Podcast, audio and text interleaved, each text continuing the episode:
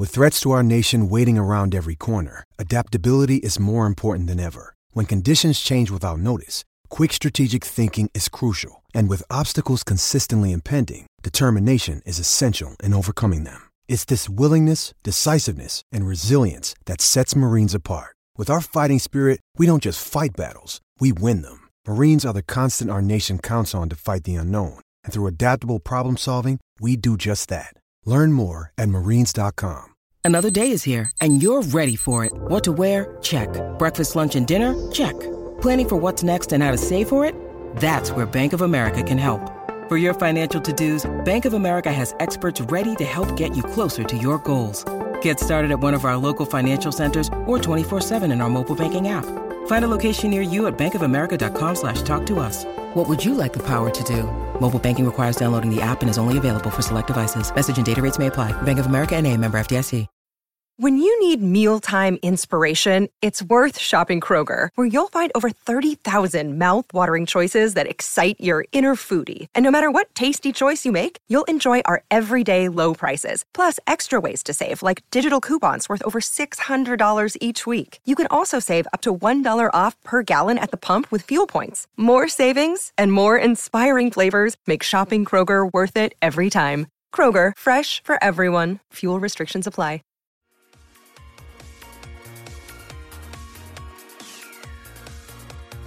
Hello there, I'm Tony Gale, and you are listening to We Are West Ham podcast.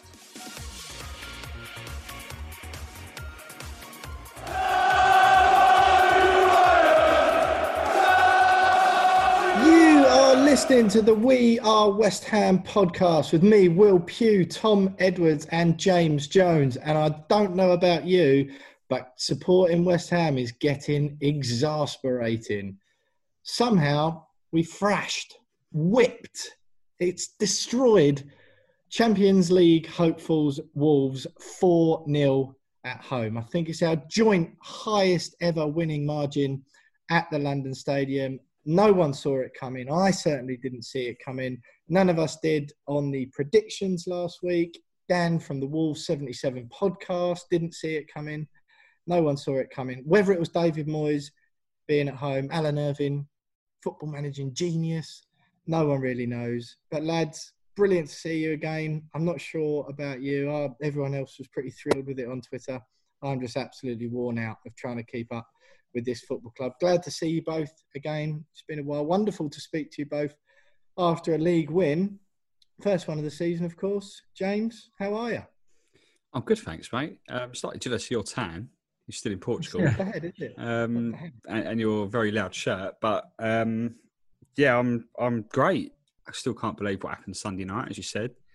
Uh, thought we might nick it on the night, but never saw four 0 in a million years. And um, yeah, it's just uh, made waking up on Monday morning much easier than it has been for a while.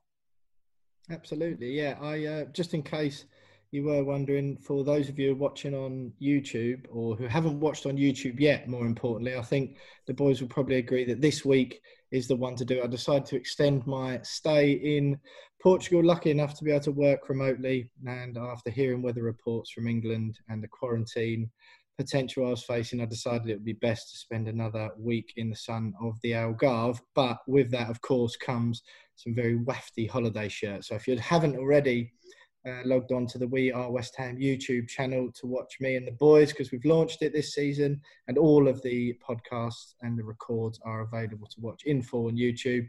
Uh, I think this week is probably the one to do it just to see the state of this shirt that I am wearing, and the link for that.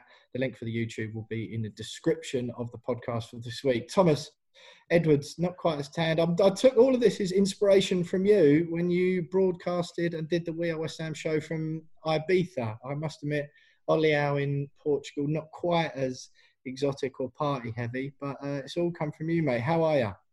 Very good, mate. Like Jonesy said, I'm a little bit jealous of uh, that tan. I'd have to be out there a few months to come back looking at bronze pal. But um, yeah, mate, all good. It's a lot easier the next week after win. I'm not going to lie to you. And we were, you could not be are thrilled. I don't get me wrong. The morning after, I was like, "What happened?" It feels like a, a dream, and now it's all back to reality that we haven't signed anyone. All this and the, the negativity was coming immediately. But mate, very happy. What a performance! what a performance! That's why I support West Ham for days like that, and it's made this week a lot easier.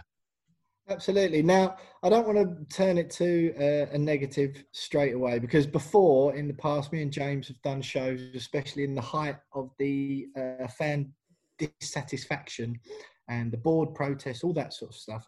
We've done shows and we've got odd results in amongst all the negativity. And me and James have been quick to say, look, one win doesn't change everything. It obviously takes the heat off a bit.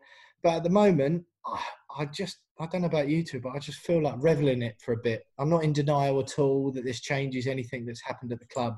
But it was we didn't scrape it. We won 4 0, didn't we? We beat Wolves 4 0, and albeit they were off, and you can see, I feel certainly they probably are a little bit of a weaker team uh, without those big players, Jota and Doherty, that they've let go this summer. The new lads will obviously take a bit of time to bed in, but I really don't really care for semantics tonight. James, we won 4 0. Um, I can't believe it. it. Doesn't really matter who you play, does it? Yeah, no, but my head's telling me to just don't get too carried away, but my heart's just going, yeah. my just, body, my body. Yeah, yeah exactly. Yeah. Just pop open a, the bottle of champagne and let's let's enjoy it. I think, you know, we don't we haven't had a moment like that for a while, have we? Um, even at the beginning of last season when we'd beaten Man United and we were getting a bit excited then before it all went wrong when Fabianski got injured. Um, it, it, still didn't really touch on on the feeling that we that, that particularly I had on on Sunday. It was like almost like shock and you know where the hell did that come from? We're meant to be a club in complete disarray, both on and off the pitch. Uh, we're not meant to be beating clubs like Wolves four 0 um, yeah, exactly. It's like, hang on, hang on, you shouldn't be doing that. What are you doing? Yeah. Um, but yeah, I mean, you're right. It is only one result, but I saw someone tweet the other the other night. Um, if you include cup games, you've actually only had one bad performance out of five this season. Mm. You know, okay, we've beaten right. two two League One don't clubs. Round, don't round me up already, James. Yeah, I know. I'm, I'm, trying not to, but he, I, I, thought when I, when I saw that, I thought, do you know what? Actually, no, it's true. You know, we yeah we were poor against Newcastle, but we've we've easily beaten uh, two cup sides. You know, with second string sides really. Um, we're very unlucky against Arsenal the week before, and then we've we've we've brushed aside Wolves. So um, th- there might be reason to be positive moving forward, but we have to keep our feet on the ground. Maybe, um, maybe we'll uh, we'll come cra- uh, come crashing back down to earth against Everton in the cup, but we'll see. Don't start. Don't start all that positivity now, Jonesy. I'm I'm loving this this week. I started it last week, and you two were all, oh, no, well, well, how many points have we got after the Arsenal game? I'm not having it. I'm not having to take the positive banner off of me this week. Absolutely not. Not you either, Edwards. That is for sure. Look, before I get uh, the thoughts of the boys, we'll go into the Wolves game in a bit more detail. I've already decided tonight is going to be a positive show, whether we like it or not. We've got to revel in a 4 0 win. We're through to the next round of the Cup. And as the time of recording, it's still 24 hours until we kick off against Everton in that League Cup game that Jonesy was talking about. So there's still time to be cheery then. If you're one of those people who listen to the podcast later in the week and we've been slapped 6 0, well, I'm sorry about that. I uh, We can't help it. But as of Tuesday night, 7 o'clock, me and the lads are still buzzing. Bit of housekeeping as usual. The Fantasy Premier League, We Are West Ham League is still going. Um, Edwards, I'll talk to you about that in a minute. The code, for those of you don't know already, is lowercase CNY6 OU. Uh, you can still join up to that, I think, in excess of four to 500.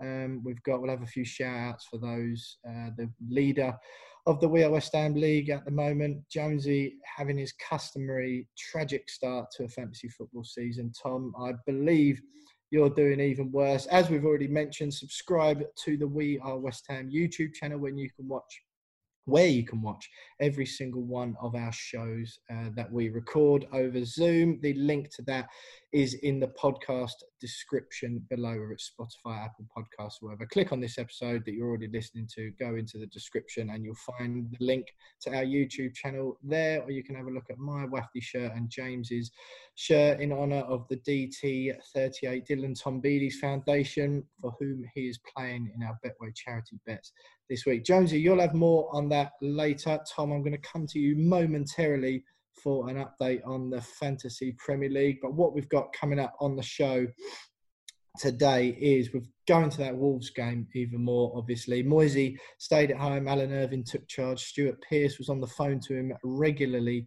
in the stands. King Arthur is back and firing, and I am absolutely delighted to see that. So we'll talk about that. We'll go into the Betway charity bets. No winners again from either of us. Agonisingly close once again, but as we've already said, who saw a 4 0 win coming? So I think you can be, uh, give cut me and the boys some slack. We're going to some headlines. Bit of a quiet week news wise. Ryan Fredericks' injury. David Sullivan gave an interview to Talksport. Get some reaction from the boys on that. We'll do a transfer section again, same as last week. We obviously haven't signed anyone. No one's left either.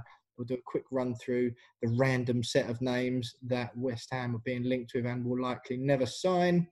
We'll look ahead to the Everton game in the Carabao Cup briefly. That kicks off Wednesday night. We'll have opposition view with Josh Jones, Sun Sport journalist and Leicester City fan to look at the Premier League game that West Ham have on Sunday at the King Power Stadium. We'll go the Twitter poll where we've asked the We Are West Ham listeners what they thought Sebastien Haller or Michail Antonio to start up front against Leicester, or as some people have said, both of them. Name that game is back. I'm the quizmaster this week. Uh, Jamesy Joan, Jonesy, even with an impressive lead so far. Me and Tom got some ground to make up, and of course we'll wrap up with the West Ham women's segment and international roundup for a lot of the girls who are in action, and a really moving piece from the Squad Goals documentary from from Captain Gilly Flaherty. So loads to cover as always, lads. Tom, I will go to you first mm. before we dig into the Wolves game. Fantasy Premier League, we've touched on it so far in uh, the show. Fans can still join that. Um, I've had an average start. I'm on holiday, so I forgot to do it for the first time this season. That will be a pattern that I repeat. Left Aubameyang as captain for Liverpool away. Stink up. Somehow, I'm still beating the two of you. You are having a particularly bad time, Tom it's just not been my week, mate. I don't, I don't actually know if I am last out of us. I reckon it's close, but um, it's not been good, mate. It's not been good. 34 points this week. Obviously, as you do, you stick Coady in there, just expecting a little most guaranteed clean sheet of the weekend for Wolves. But West Ham have done him, so I'm delighted with that one, to be fair. But yeah, mate, Watkins, Mitrovic, they're all in it. I thought they'd get a bit of something in that game, but it's, it's just not clicking for me at the minute. Zaha is pretty much a one man team. Soucek getting a goal out didn't help either. Bloody hell.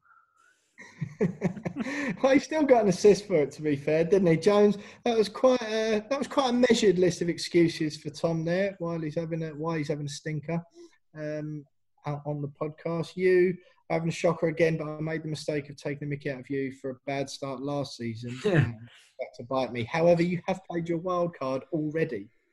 Yeah, um, I've had i am on the back of three very very consistently good seasons. Um, one of which I ended up finishing like the top six thousand in the world.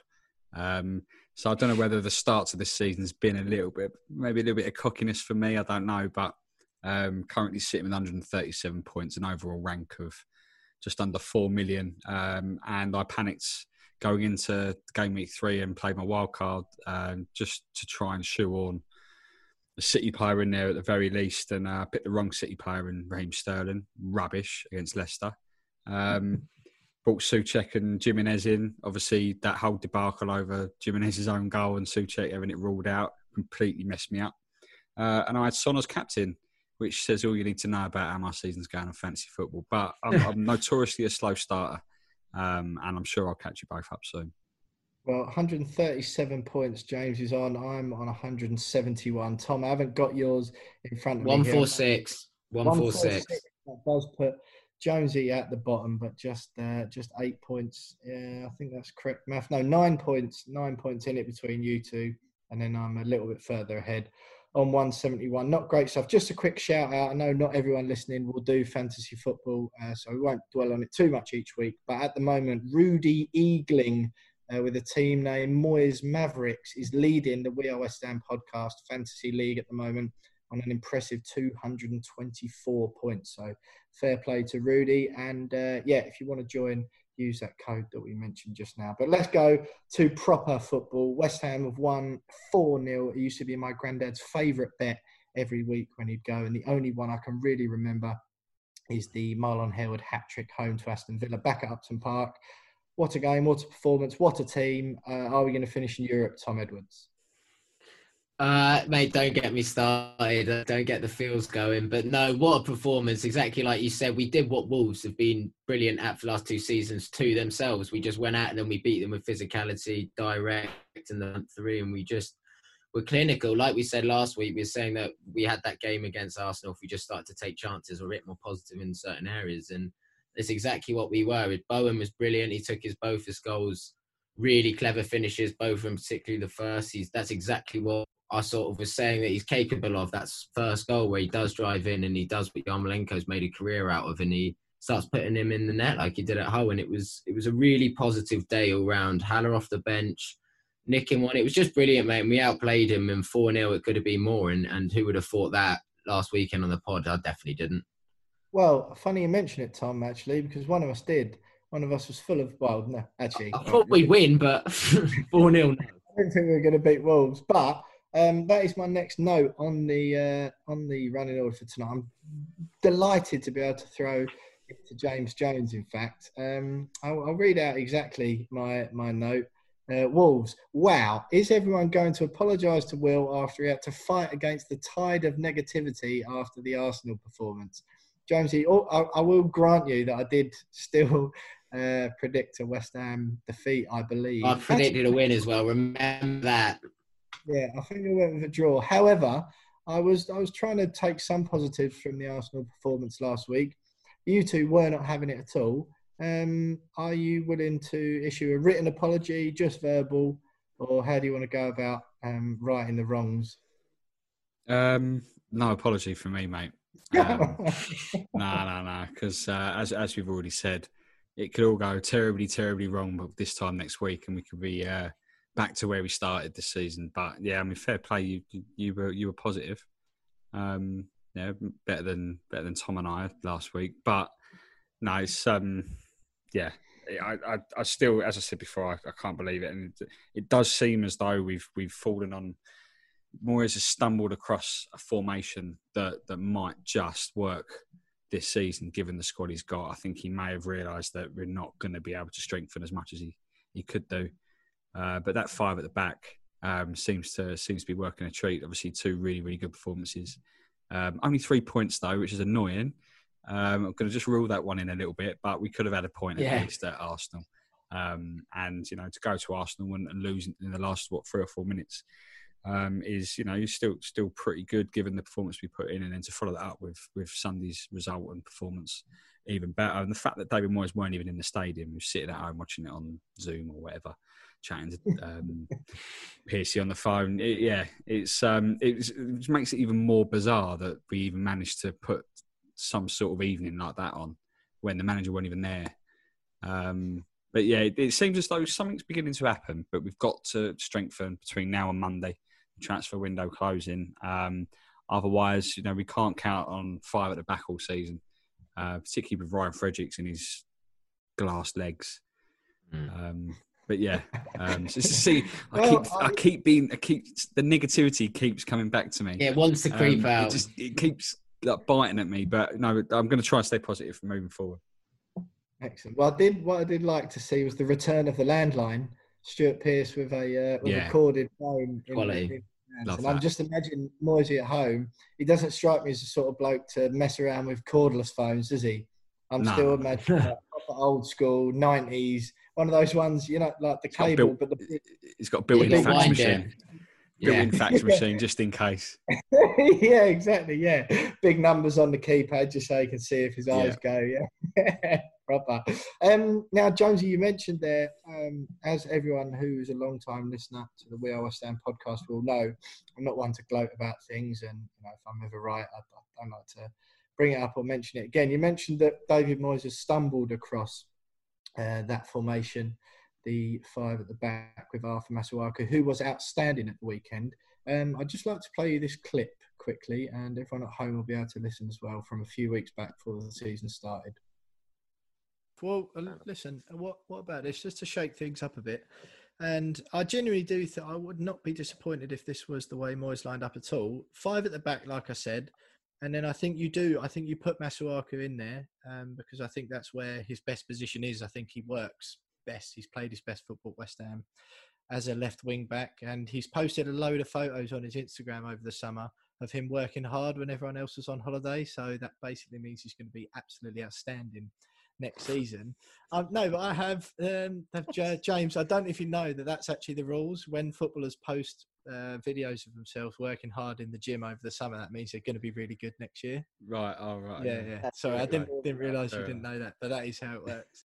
So, yeah, I mean, there it is. You, you say Moyes has stumbled across the formation, Jonesy. We've had uh, Declan Rice, we're pretty sure listens to the podcast. We think Jarrod Bowen listens to the podcast as well. Uh, it's become apparent that at least one of uh, David Moyes' coaching staff, be it Alan Irvine or Stuart Pearce or Kevin Nolan, uh, listen to the pod, but maybe Moyes himself, and he's just heard what I've got to say. Five at the back, ask for Masuaku and Ryan Fredericks, no problem at all. That's all you've got to do.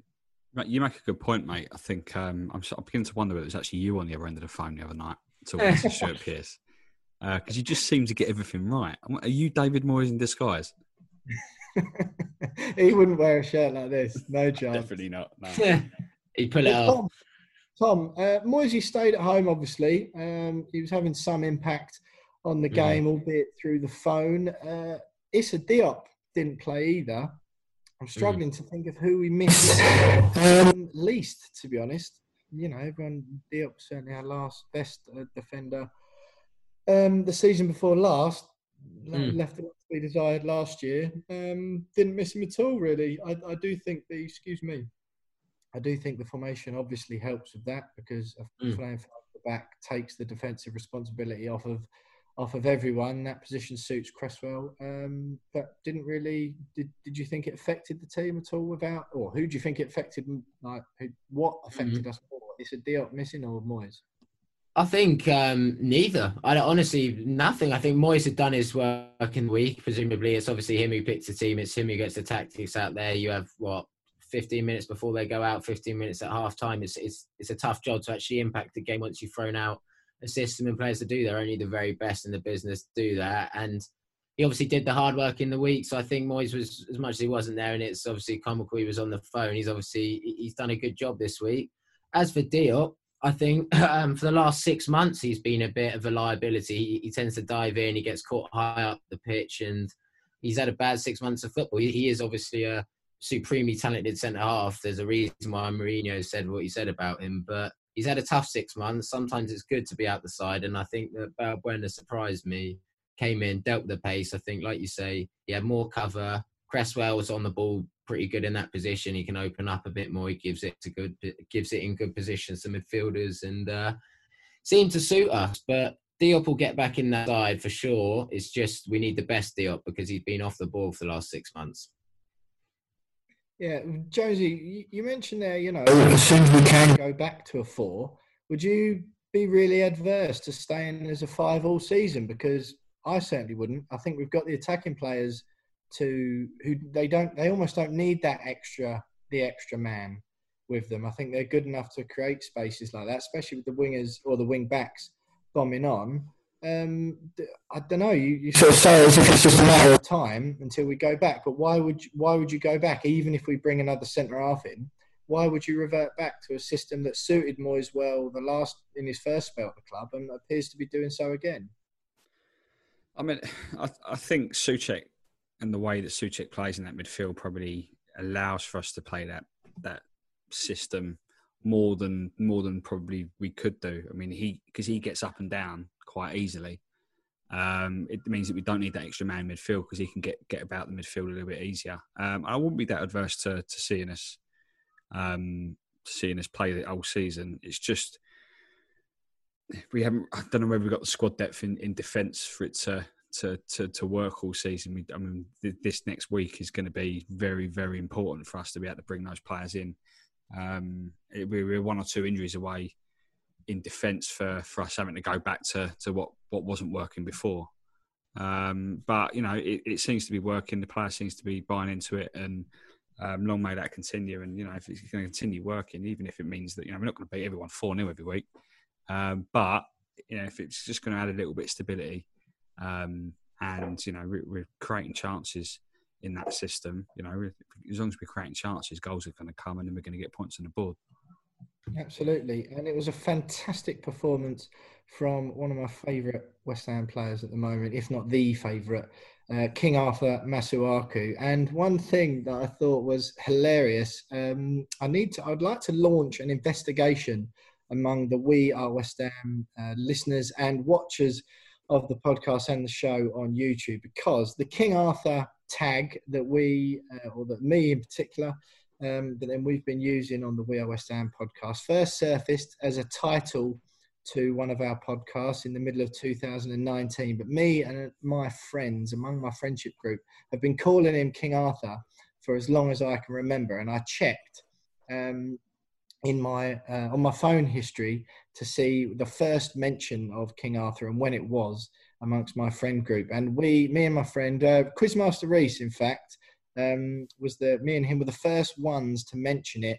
And it was December 2017 in a WhatsApp group talking about how much we love King Arthur Masuaku. So I'd like to launch an investigation because both Arthur Masuaku himself and now the We Are West, uh, sorry, now the West Ham official Twitter account are using the hashtag King Arthur in their tweets. It was a great uh, sort of moment, if you like, for me and my mates. But just before I take, we take all the glory for it. We've obviously pumped it as well on We Are West Ham. Masuaku's interacted with a few of our tweets that have uh, been tagged as King Arthur, and he's got in on the hype as well. Uh, but I just want to see if there's anyone listening at the moment or watching who has called Arthur Masuaku King Arthur uh, among their friendship group as well. And if they can find any evidence uh, proving that they used the term before December 2017, to email it to wearewesthampod at gmail.com or tweet us the proof at we are underscore West Ham because uh, I don't think there's too much more or much more important things um, that people can be spending their time on at the moment to find out who was the first one to come up with the phrase King Arthur Masuaku because that certainly was a performance fit for a royal, as I'm sure you all agree. James, it really pains you to, I know we'll wrap up this first segment really swiftly, but you hate it, don't you? You just hate King Arthur doing well. No, I don't. No, I love it. I do love it. Um, the whole King Arthur thing, just yeah, it, it, it, I think it proves that the entire squad listened to the podcast on the team bus on the way to games. yeah, um, because Jarrod Bowen's reacted to what what Tom was saying about him last week with two goals. Um, you know, Masuaku's interacted with us in the past, and suddenly King Arthur's now a trending topic. Um, and yeah, it, it, has to be us. They, they, they listen to us on the in the change rooms or on the bus, and they're, they're they're taking all of our all of your advice. We're on board at least. yeah, I mean, obviously, shout out to the whole squad, um, but in particular, I think uh, uh, tip of the hat to uh, King Arthur. Um, but stick with us because we've covered loads more fantastic performance from Masuaku at the weekend. Uh, we'll cover the Betway charity bets next. No winners again, but long live the king.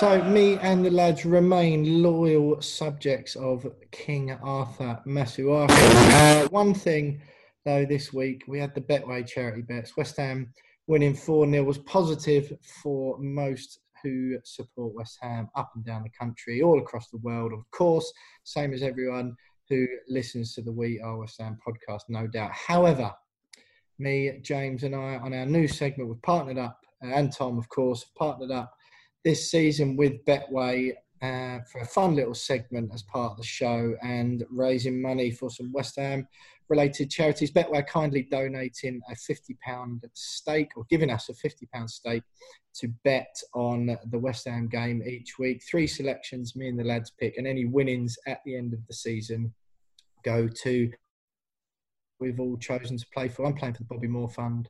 Uh, Tom, of course, is playing for Isla's Fight, and James is playing for DT38, the Dylan Tombides Foundation. No winners still from last week. Jonesy, you've got some stuff to tell us about DT38 later on. Before we do that, let's just cover what happened again. It was agonisingly close again. No one saw the 4 0 coming and that has reflected in our bets as well. Jonesy, last week you had both teams to score over 1.5 goals and over 4.5 West Ham corners. I had over 1.5 goals, over 5.5 total corners, and over 0.5 bookings for each team. Tom had West Ham to win, both teams to score, and Ryan Fredericks to be carded. Both close in our own way. Jonesy, me and you getting stumped on the on the corners. There was a surprisingly low amount. The week before against Arsenal, I think there was something like nine in the game. So I thought I'll go nice and safe. That's a shoe in. I think the game finished four corners or something in total. Yeah. Um, yeah not impressive. I, I, you obviously didn't get the BT the both teams to score. Uh, you got the over 1.5 goals and you didn't get over four and a half West Ham corners. So you missed out on two. Uh, I got the over one and a half goals, didn't get the over 5.5 corners or the over 0.5 bookings each team. Wolves got one semi early, so I thought happy days. Ryan Fredericks, as Tom bet for as well to get booked. Mm. I thought that's that's an absolute shoe in. No way we don't get a yellow here. Here comes the money, and it just didn't play out like that at all. Tom, you I thought you were mental having West Ham to win last mm. week. That proved right. Both teams to score. As Jones, you had. I don't think any. I think if you'd have said before that's not going to win, we'd have said it's because West Ham. Exactly. Fredericks to be card. A little bit unlucky last week, lads. I think we all went on the uh, on the cautious side a little bit. Jonesy, were you surprised to see how it played out in the end? Yeah, I mean, to be one Wolves goal and one corner away from from winning some some money for DT thirty eight was was pretty gutting, especially given that I think my one was was so safe it was three to one. Yours was even safe. Yours was evens. Um, was even. I mean, it was like surely we're gonna have some money in the bank here, but um, fine margins, isn't it? And um, talking to to Chad earlier, and he's he's urging for us to Chad at Betway, urging for us to go for the bigger ones, which Tom's been doing every yeah. single week. It was a 16 to, 16 to 1 last yeah. week, Tom, and just as close as, as Will and I were mm. in the end. So, um, so yeah, I think we're gonna have to, we've, we've gone a little bit bigger this week, but that's so just so desperate just to get that first win. Mm. Yeah, um, and it's playing on my mind a lot. Like we're three weeks yeah. in, I've, I've designed that that league table which totals up the winnings every week. We can't even put that out yet because it's embarrassing. um, that's just sort of sitting collecting dust on my external hard drive in my drawer. Um, mm. yeah, so hopefully people will be able to see that soon. Tom Ryan Fredericks obviously came off mm. injured. Uh, he's got a hamstring injury. Looks like he's going to be out until after the international break. Um, you were sort of banking on him getting a yellow. Mm. This week you've uh, you've gone both teams to score again. This for the Leicester game on Sunday. Mm. You've gone both teams to score again, over 2.5 goals and over 2.5 cards. Are you uh, you sort of a little bit more confident about that? Leicester are pretty free flying at the moment.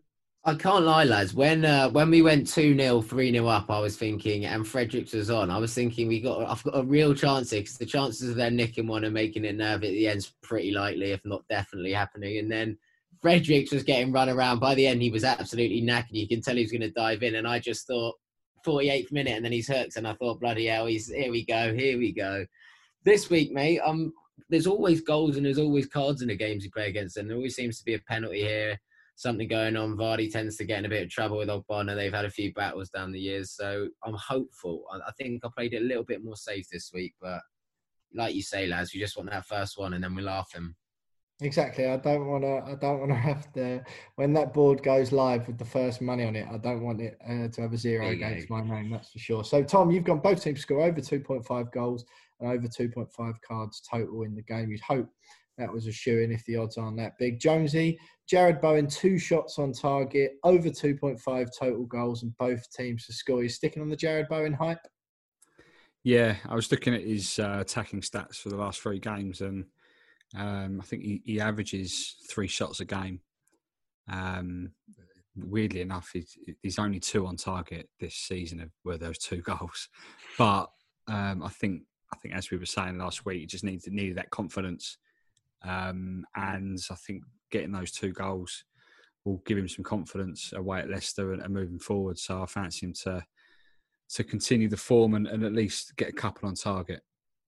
Yeah, well, Leicester are banging them in. So are we, apparently. So I've gone for over 2.5 goals, over 0.5 goals in each half, and less than 5.5 total bookings. I can't see people throwing themselves around and uh, getting smashed up this weekend. I hope not to be proved wrong, but um, yeah, I, I'm just think pretty safe-ish again with that.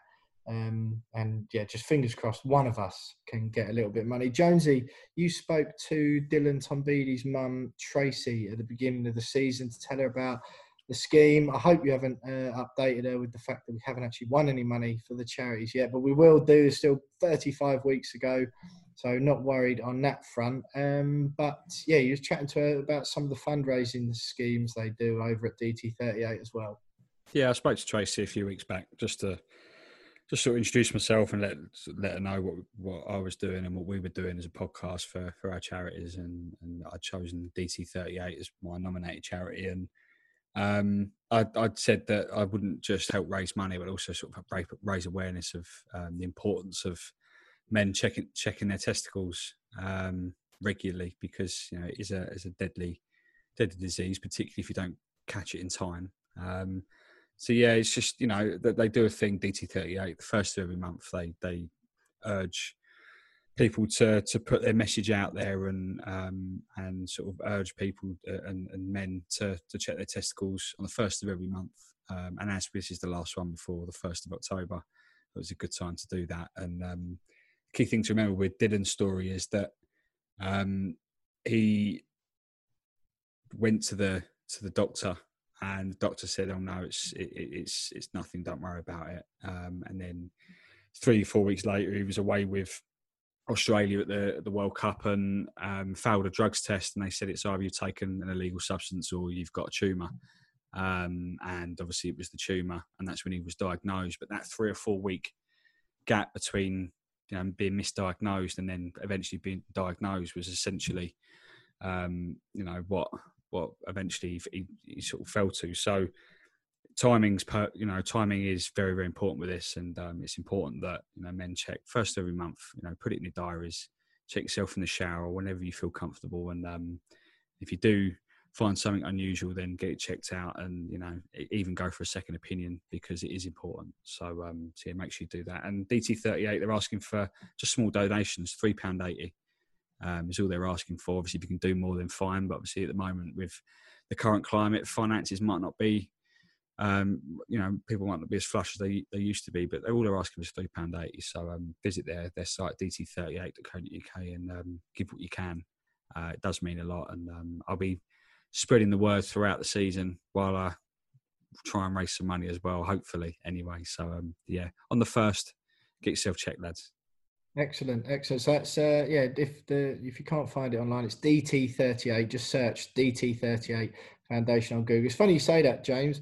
Um, you know, in the in the sort of spirit of, of what the message you're trying to get out. I've I've done it before. I, I, I sort of make a habit of checking anyway. I found something uh, like a growth before, went and had the scan.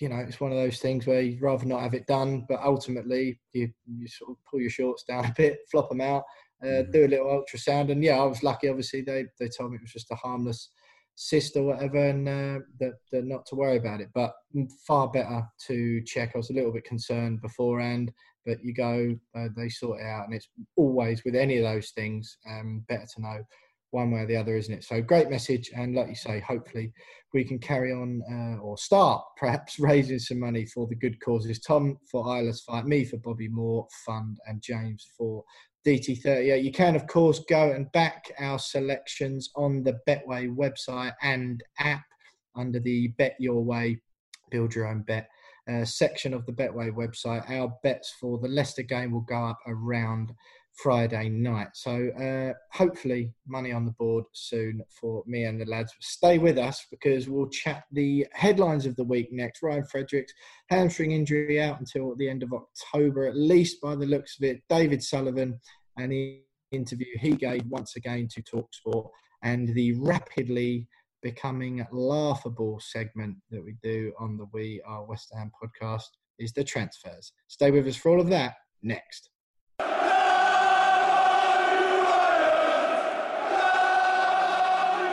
You are still listening to the We Are West Ham podcast with me, Will Pugh, Tom Edwards, and James Jones. Great work and a great message from Jonesy there about the DT38, Dylan Tombides Foundation, who Jonesy is trying to earn some money for this season on the Betway charity bets. However, headlines of the week, lads, uh, other than winning 4 0, which is probably the biggest and most surprising news, or the most surprising thing that happened to West Ham, it's been a fairly quiet week. Um, obviously, it's transfer season, so it's West Ham, so obviously it's going to be quiet. Ryan Fredericks, he pulled up um, in the Wolves game fairly early on and the club have confirmed he's got a hamstring injury and is likely to be out until after the October international break. It seems a shame given the new system that Moyes has been playing recently. Do you, Tom, sort of gutted that he's, uh, he's going to be out because he has been better?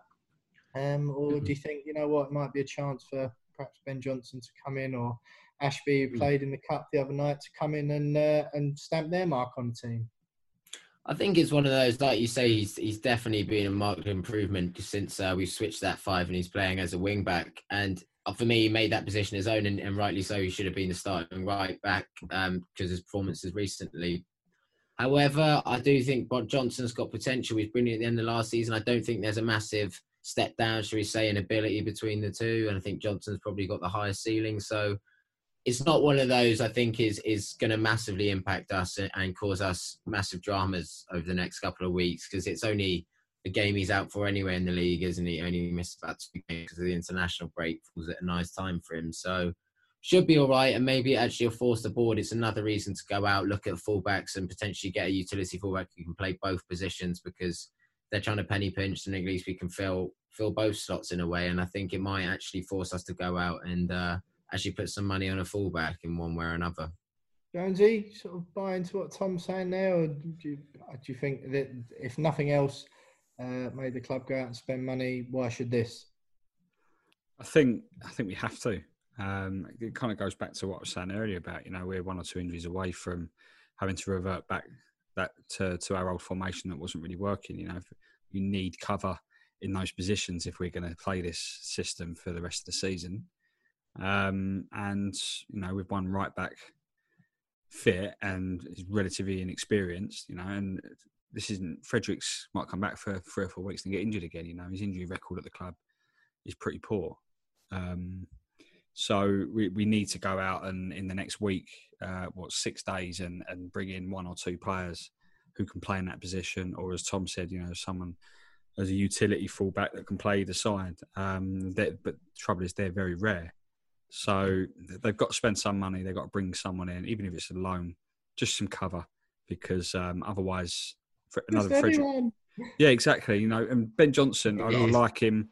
He looks really promising, um, but you know he's inexperienced, and we can't rely on him to step in and, and have a, an amazing season and save the day for the next 35, 36 games. Like you know, we just can't be unfair on him to do that. We need uh, to bring in a bit more experience and a bit more stability in, in those positions. So, um, yeah, uh, as we know, the, the squad are listening. David Sullivan's probably listening as well. So, Dave, sign someone, please.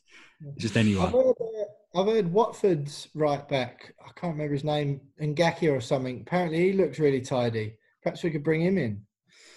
Oh, don't. Who'd have thought it, hey? He'd want he'd want at least twenty grand a week, wouldn't he? So uh, oh, yeah, peanuts in it. No brainer. Yeah, absolute no brainer. So you mentioned David Sullivan there, Jonesy, and he gave an interview this week to Jim White on Talk Sport. It's widely sort of accepted or widely assumed, shall we say, that Jim White and David Sullivan are in fairly regular contact. Jim White in recent weeks has come out with a couple of stories on Talksport on his Talksport show mid morning, saying that you know he's from a source close to the board. Uh, and that they, they feel like they've been hung out to dry. A couple of occasions he has said that he's been in direct contact with one of the owners. So it's generally assumed that it is David Sullivan. Uh, the interview gave this week, nothing really that new, really. The headlines saying that he can't sign anyone that David Moyes doesn't want him to sign. He said he'd done that with the previous regime, as he's taken to calling him, uh, Manuel Pellegrini and Husillos, saying that he bought Fabianski and Diop without them knowing. Did you what, what else? What did you make of the interview? Really, just sort of saying much of a much of the usual stuff. I don't think he said anything that that surprised us. Really, I think. Um, I, mean, I think a lot of us would have preferred him just not to speak at all. Uh, given the, the, the, the, general. Do you think that though? Yeah, I think the general feeling amongst the amongst the fan base, like, and there is this gem, the, the uh, an acceptance or at least uh, an assumption that you know he's not going to deliver any any more players between now and Monday night.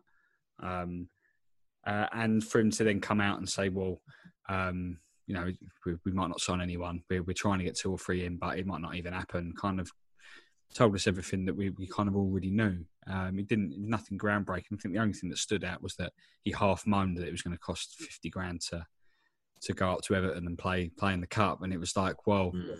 I mean, what? Why did you even say that? Like, it was just, it was just yeah, a yeah. ridiculous comment, which everyone everyone picked up on it, um, yeah, and it, it, didn't do him any favors, is what I'm saying. Um, no, him doing that interview didn't do him any favors. It didn't strengthen the the perception that fans have of him or the rest of the board. Um, and yeah. he didn't say anything to to really reassure the fans that everything's okay, everything's under control, we're going to be okay, we're going to sign X, Y, and Z or whatever.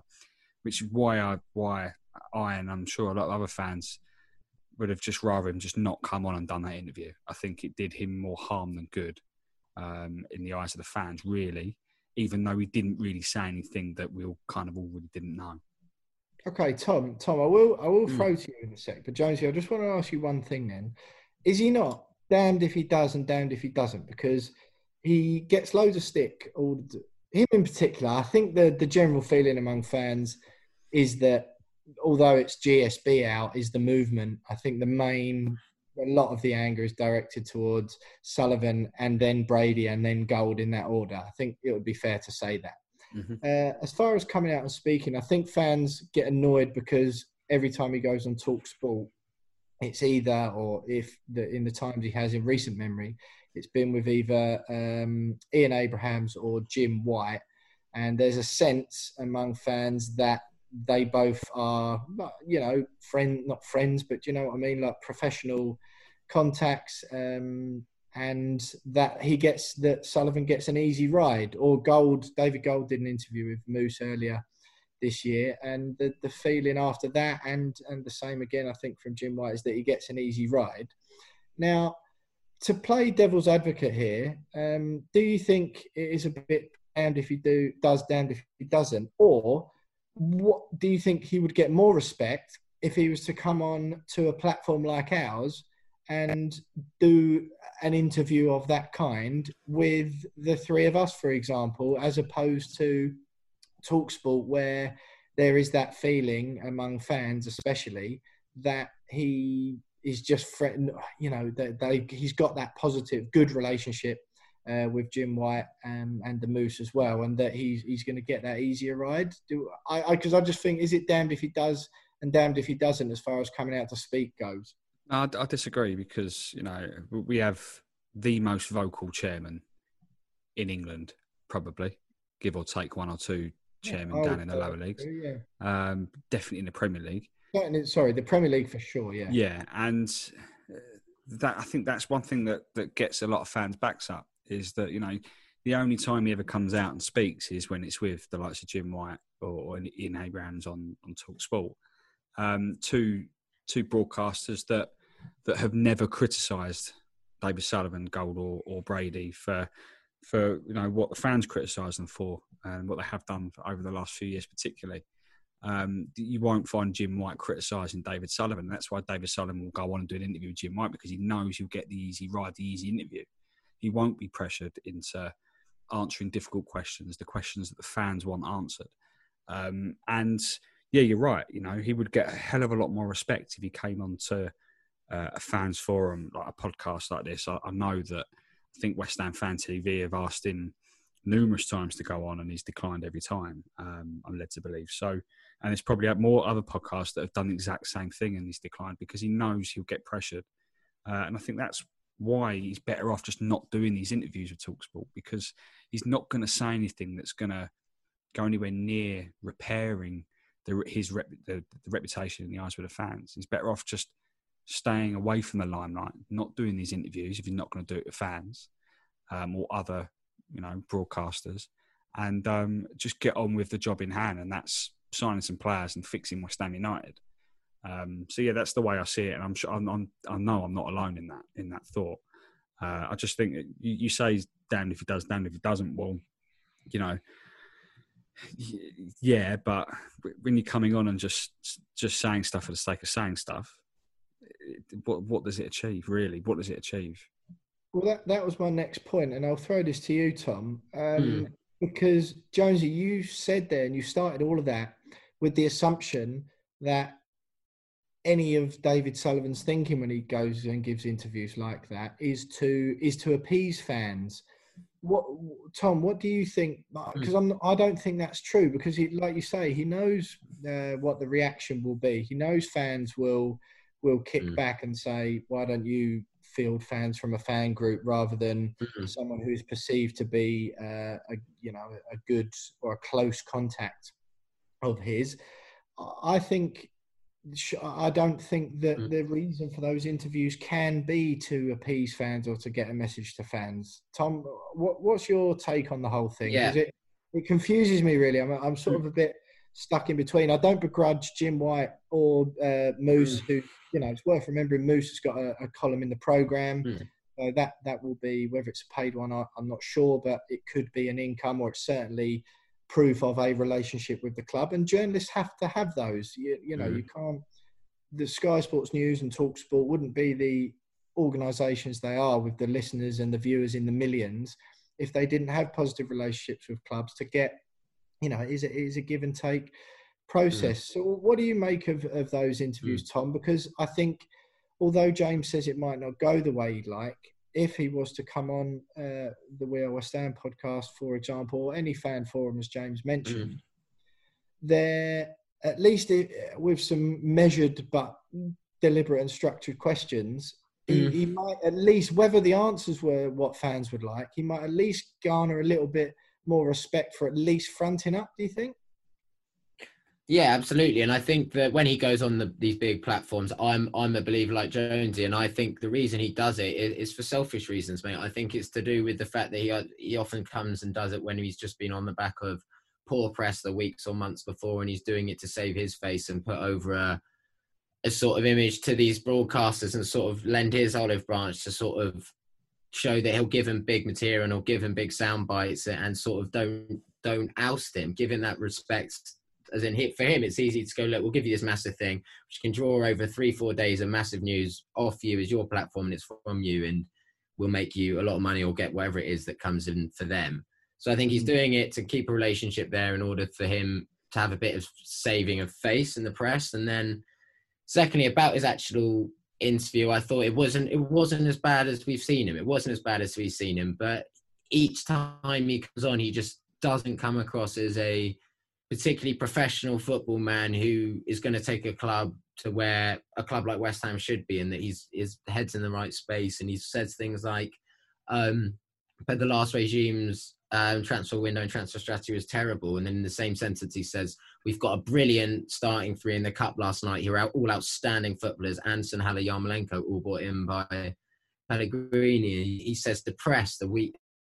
A few days before a Premier League game, he says that he's depressed about the transfer window. And you've got a whole club listening to that. You've got a whole fan base listening to that. That's not helping anyone in any aspect. But I, yeah, I think it's mainly selfish reasons. But I think this is is probably one of the few interviews I've heard him do where I really can't have anything too serious or too much of a problem because he's obviously not all bad. He's obviously got his reasons for doing it, but it just Jones, it just made no sense. As in, it just feels like a pointless venture for him to do without without giving us anything. It's not like he had a big news story or a big signing or a big announcement about the stadium. It was just for his personal reasons to get a bit of airtime for whatever reason that he wanted, and we don't actually know because felt like mm. it was purposeless.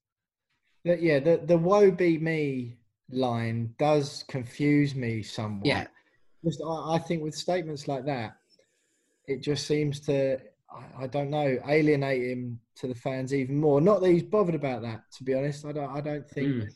but I just, I don't think you can log on to Twitter. I know Twitter's not the place to go to for your gauge, but there's mm. the amount of the fans marching in the thousands earlier in the season, or sorry, earlier in the year, that doesn't come from nowhere, does it? These things are real, and No. you know it's easy to type something on Twitter, but where it gets to the stage where that many people are actually taking physical action and going on a march like that, that hasn't even been seen at Newcastle in those sort of numbers, is it? We're widely considered to be the most unhappy with the board, and I just find it confusing that, like you say, because it's not the first time. Every time it comes out, it's like, oh, it makes me really depressed. It's like, what on earth are you talking about? What on earth are you talking about? like, you are the one with all the cards in your hand, and you can play them however you like. You've got the money, the decision making power, the majority of the shares, which means that yeah, you you can make all the decisions. You have all the cards in your hands. Every other club in the Premier League is is going out, and he, he mentioned the no, we're not an Ast- we're not a monarchy, we're not Qatar or Manchester City or whatever. Fine, fine, fine. Then, as Trevor Sinclair recently said, surely it makes sense then to sell it to someone who is. If James, if I had promised you, and- think of the world class football in a world class stadium statement here, Mhm. if I had promised to do something for you, James, in return for something else with the best intentions in my heart, and you'd held up your end of the bargain for me, and I was trying my best, my very best, and after a while, you were getting irate with me and saying, "Mate, I need that thing you've promised me," and I had realised that I could no longer do it by a feeling of honour that I had to our original agreement because of my relationship with you as a bloke, or as you'd hope, the relationship with the owners to the fans. But on the virtue of that honour, I would say to you, James, I'm really sorry. I can't provide that, but I'm going to do my best. And here is someone who can. So you are getting the bit that I promised you because although I might not be able to provide it, I wouldn't be able to live with myself. And it goes against everything. The whole of our society is built upon trading, isn't it? We Mm. trade money for things every day, every day of our lives, be it for a coffee in the morning or for a mortgage or whatever it is. You go into Starbucks and you give them your £3.50 and ask for a latte, and they say, yeah, no problem. If you wait five minutes for your latte, then you start going, well, where's it gone? If it's 15 minutes, you say, you promised me a latte 15 minutes ago. And then all of a sudden you notice they haven't even bought the coffee machine to be able to make the latte. You'd start kicking off and going, hang on a minute, I want my money back. That's how the whole of society works on people giving and like something and getting something in return. It was leave your spiritual home where you've all loved going for generations of your families have loved going. In return for that, the, the team on the pitch will no longer be uh, cruddy, scrapping for relegation one. Everyone was kind of dragged into that agreement anyway, whether or not fans were, were willing to do it and willing to go into it with an open open eyes and an open mind is is that that's gone anyway. I'm not certain that that fans did go into it with that. And the situation we are now, it baffles me. The most baffling thing of all of it is that the owners are clearly in a position, as they're they're openly saying now, yeah, we haven't got this money. So, but but surely you feel some sort of sense of guilt for the original promise and what you've done to fans, and some sort of sense of responsibility to pass the club on to someone else who can. Because interviews like that, it's just insulting to people. I, I genuinely believe. I agree with that. Um, I genuinely believe that. I think David Sullivan still believes that he can deliver that promise. How, mate? Um, How? I no. Well, everyone knows that it's quite obvious. What four or five years down the line, that he's not going to be able to do that. Um, but I think I genuinely believe that he still believes that he can deliver that promise of a world class team in a world class stadium. Um, and I think you know the reality is that he, he can't and he won't. And Trevor Sinclair was right. And as you just said with you know with that great Starbucks analogy, um, yeah, like it's time for him to accept that he can't deliver that promise. Uh, you know, I, I, don't doubt his intentions were, you know, were right at the time, uh, and the board were, and the club's intentions at the time to get fans on on on side for that move weren't right. Uh, I don't think it was it was just uh, it was like a it was a it was a, a stone cold lie. I, I don't believe it was a lie. Um, but they have to now accept that it's not going to happen under their stewardship. They're not going to be able to deliver that promise, and it is time to hand the club over to to someone or uh, a group of people that are able to to give fans what was initially promised. Because um, they say they're fans themselves. Well, like, come on, like you then should know how we feel as a group of fans about what we've been promised and not been delivered. Um, but we'll, I'm, I'm, sure more and more that's going to come over the next the next year or two. But um, but yeah, I, I, I, just don't know what else to say about it, and no, we could no. go around in circles, couldn't we? Really? Yeah, I, you know what I think, mate. I just think it must be it might, to put yourself in his shoes for a bit. If you're in that position, you know he's got lots of money, and people sort of think, oh, because he's got lots of money, that stops your problems in your life or whatever. And for most people who've got lots of money, will tell you that that's not true. Money and fame don't solve a lot of your problems. And it must be one of the most impossible admissions of failure to make. If you if you make a failure in your your business, your day to day business, whether you're in construction or like Golden uh, with Ann Summers or whatever, if you make a business decision like that and you don't sell as many pair of pairs of knickers that month, or you don't build as many houses or whatever, then that sort of even that you, people struggle their egos will struggle to accept that. But if if you are you're a west ham fan you finally got to a stage in life through other means where you had enough money to buy your boyhood football club and be the one in control it must be almost impossible to admit that you not only sort of cocked it up but there whether you agree that it's right or not you have left the vast majority or a majority or a large part, let me refine that once more, a large percentage of the fan base who just resent you for what you've done and changing their life. That must be an impossible thing. And I think eh, even now, if they were just to go, look, we are so sorry, we have stuffed up. It was really impossible to admit it. We have, we're, and we'll pass it on. We'll, we're, we're sorry, we can't do anything else. We'll pass it on, and we really hope that the future is going to be better. That's that's what I would hope for. I did not expect to have this little uh, detour onto this topic. I'm afraid, lads, but obviously, just a topic that we are all pretty passionate about um, on the the ownership side of things. The transfer rumours. We'll we'll cover that briefly next, and a quick look ahead to Everton in the Carabao Cup.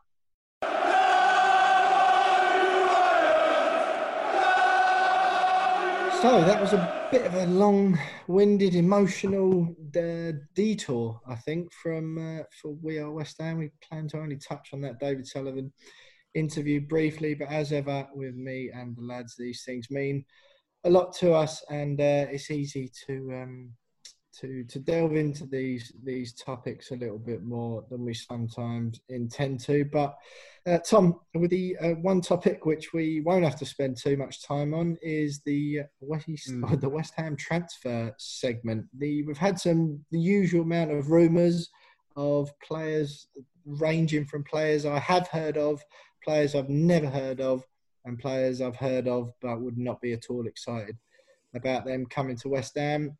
Um, I know you've got a, a, couple. I think Leicester have made a signing in the last few hours, which could impact on us. Yes, well, mate. There's um, Wesley Fofana, the young lad from St Etienne, centre half, who's a 19 year old, very talented centre half. It looks like Leicester have agreed a fee with them, with St Etienne around 36 million and a bit in bonuses, which isn't too dissimilar to the deal we proposed um, at the back end of last week. But obviously there's other there's other things in play, but I guess it's also a show of where we are in the market and uh, how desirable are for some players because that one's gone through and and looks to have been wrapped up or is being wrapped up as we speak. Other than that, I've seen uh, Jonathan Tah was linked with us. Um, he'd be a great signing, a loan to permanent, the Bayer Leverkusen centre half, who's uh, got 10 caps for Germany and he's only 24, really good age. Um, and apparently it's a loan to view we're looking at. But seems like any centre half who's over six foot two and plays in Germany or Italy is on our on our radar at the minute. So I think it's one of those weeks, lads, where it's going to get down to the deadline, and uh, as long as we got someone, we'll be happy. Yeah, well, I've got uh, Montpellier striker Gaetan Laborde. I've read that in uh, two or three different places. today. That one again, sort of very early stages, mm. rumour, nothing concrete. Apparently, we've had a loan deal for Chris Smalling rejected because he wants to stick in Italy next season. Uh, we're supposed to have open talks with Napoli for their defender, Nikola Maximovic, uh, centre half, I think, and we're considering a bid for Rangers captain and right back James Tavernier. I mean, you know, and I, unless he's Kieran Tierney level, anyone coming down from the SPL knowing it for me. I'd, I'd again, I've, I've never really been that buzzing about transfers. I've been about it once they've signed on the dotted line and holding their shirt up like this. Um, so uh, it's hard for me to get excited in a normal transfer window when it looks like we're actually spending money. In one of these, um, mm. you know, I, I, I, struggle to, to give much credence to any of these. Jonesy, uh, Joe Rodon as well uh, from Swansea. I think some news about him. Yeah, Joe Rodon at Swansea's um, got a lot of promise, um, quite highly rated down there, but um, also very injury prone, which kind of fits our our, uh, our transfer strategy, doesn't it, from from years gone by? So yeah, you never know, but you know, if he can stay fit, then that would be quite a good signing, I think. Um, James Tavernier, actually a good signing. I think it'd, it'd, be quite a good signing for us um, if we can if we can do that deal. But the others I don't know a great deal about.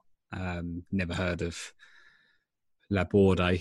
Um, but yeah, I, I, think we, we get judging by the names that we're linked with, it does feel as though we're beginning to scrape the barrel a little bit, um, getting a little bit desperate in these last six or seven days, and um, it's going to be an interesting uh, deadline day. I think. I think I, I although you know there's a lot of doubt over whether we will do any deals, I reckon deadline day we'll probably see two or three new faces, all on loan deals. Maybe a view to buy like Soucek was, and if they can it, they can come with um, the same quality as Soucek, then I wouldn't mind. But it does seem as though we're beginning to get a little bit desperate, scrape the barrel.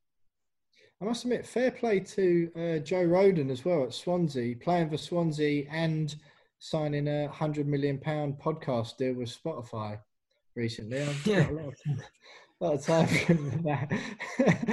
Fair play to him. I uh, don't know how you manage playing football in Wales We're still doing a podcast, uh, the most successful podcast in the world out in California. So I'm glad you got that one, Tom, because I was a little bit fearful that might go over both of your heads. Anyone listening at home, just Google Joe Rogan podcast and you know what I'm talking about. He's almost as big as we are West Ham. Our hundred million pound deal with Spotify is in the offing any day now. I think Declan Rice is the only potential outgoing lads. I've just written snore off on the running order because it's just a load of usual stuff. It's just wait and see, isn't it? If Chelsea mm. are going to come in for a big bid at the end of the window, then we wait and see how we get on. Um, whether they will or not, it's just speculation. From our point of view now, I'm, I'm not particularly concerned. It seems to me like he's certainly not playing like a man who's who's had his head turned. I thought he was really good the other night against Wolves. Um, my feeling deep down is that we'll be able to hold on to him at least until January. Um, don't if you two feel the same, Tom. Yeah, I think I think he'll be here with all the noises coming out from the camp after the win on Sunday. Irvine come out, obviously said he's not going to go anywhere. And like you said, he says, look at him, he, he, looks like a player who still wants to be here and that his head's in the game here. And I think Jacob Steinberg did a did an article today saying that there's no chance. West Ham is saying that there's absolutely zero chance that will be moved on this window. And uh, I think Chelsea are starting to look elsewhere, fingers crossed. But yeah, transfer window can change, but I'd be very, very surprised if he's still not there come the end of the week. Absolutely. Jones, uh, Everton away in the League Cup. By the time most people are listening to this podcast, that game will be tonight. That's Wednesday night, Goodison Park, quarter to eight. Kickoff. Um, we've done all right. Well, we've done very well in the Cup so far. We can only beat what's in front of you, and we've done exactly that. Are you a little bit more concerned going up against Everton, or are you even worried about whether we go through or not? It's a tough fixture. I think you know, a lot of people will wonder whether we can really whether we can really afford a cut run given the situation in the league. But um, what, it costs fifty grand a time. Yeah, I know. Yeah, I mean, literally afford afford financially and afford it for for, for the like the fortunes on the pitch. But um, yeah, I, perhaps you'll all chip in, do a GoFundMe yeah. or something. There, there, there, was a fundraiser actually after David Sullivan um, mentioned that in his interview. There's a little fundraiser. I think they got to a few hundred quid or something like that, and, and then people stopped chipping in. But I mean, fair play for even setting it up. But um, get a minibus for yeah, the players. Yeah, yeah. yeah. Uh, it's a tough draw. I mean, Everton have, are flying at the moment. I'm, I'm sure they won't field a, a, a, full strength side, given it looks like they're going all out for it in the Premier League, didn't they? Ancelotti and made some cracking signings in the summer. Um, Calvert Lewin's on fire. Uh, James Rodriguez is just class. Um, so if they field a weakened side, then I reckon we, we might have half a chance. Um, but it's whether what side we we field as well. Um, but I'm I'm not really expecting us to go through. I'd love to see us go through, but I'd, I'd be very very surprised. I think I'd be more surprised than I was on Sunday night against Wolves. Mm, yeah, well, David Sullivan was singing the virtues of the strength of uh, West Ham squad, Tom, or the the mm. certainly the fringe players as they are at the moment. Are you um, expected to see what may be considered our B team, if you like, um, mm. but our weaker team consists of about 180 million quid's worth of talent at the moment, I think. Yeah, exactly. I'll, I'll, there'll be the same three up there. It'll be Anderson, Yarmolenko, Haller. That's pretty much a guarantee, I think. Lanzini will play. Noble is now outside, so he'll come into the League Cup side, and then you're going to have one of the young right backs, whether that be Johnson or Ashby, playing. And I think I think we'll field a decent side. But they were on TV last week, and I saw the side they played against Fleetwood, and it had Richarlison, it had Bernardo. They said a slightly stronger side than we did, and I think Ancelotti. We are in Europe. I think they're very much on the hunt for a trophy quickly because they haven't won something in a long time either. And um, it seems like a pretty uh, uh, one of those leagues and one of those periods in football where anyone can beat anyone and anybody is beating anyone. And I think both of us, if we get through, will actually fancy ourselves. So I'd love it. I'd, I'd honestly love us to play a few of the senior players, play actually make a good fist of it because this is why we're fans going to cup finals. I know we won't be there, sorry, but but watching a cup final, be involved in something. So I really, really do hope that uh, we go through, even though it's it's not what I'm expecting, sadly.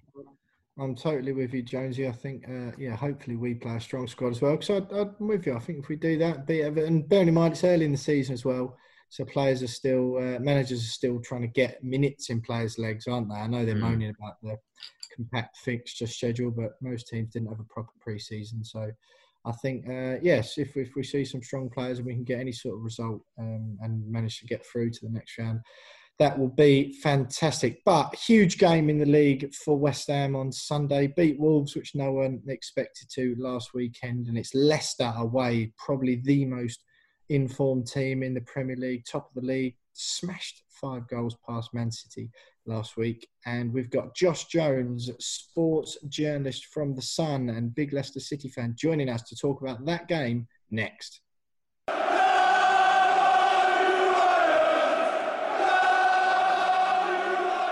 So, all three of us hoping that West Ham go through in the Carabao Cup Wednesday night against Everton. A tough task but certainly doable if West Ham carry on their recent form. One team who has been in fantastic form, in fact, the best form in the Premier League because they sit top at the moment, are Leicester City.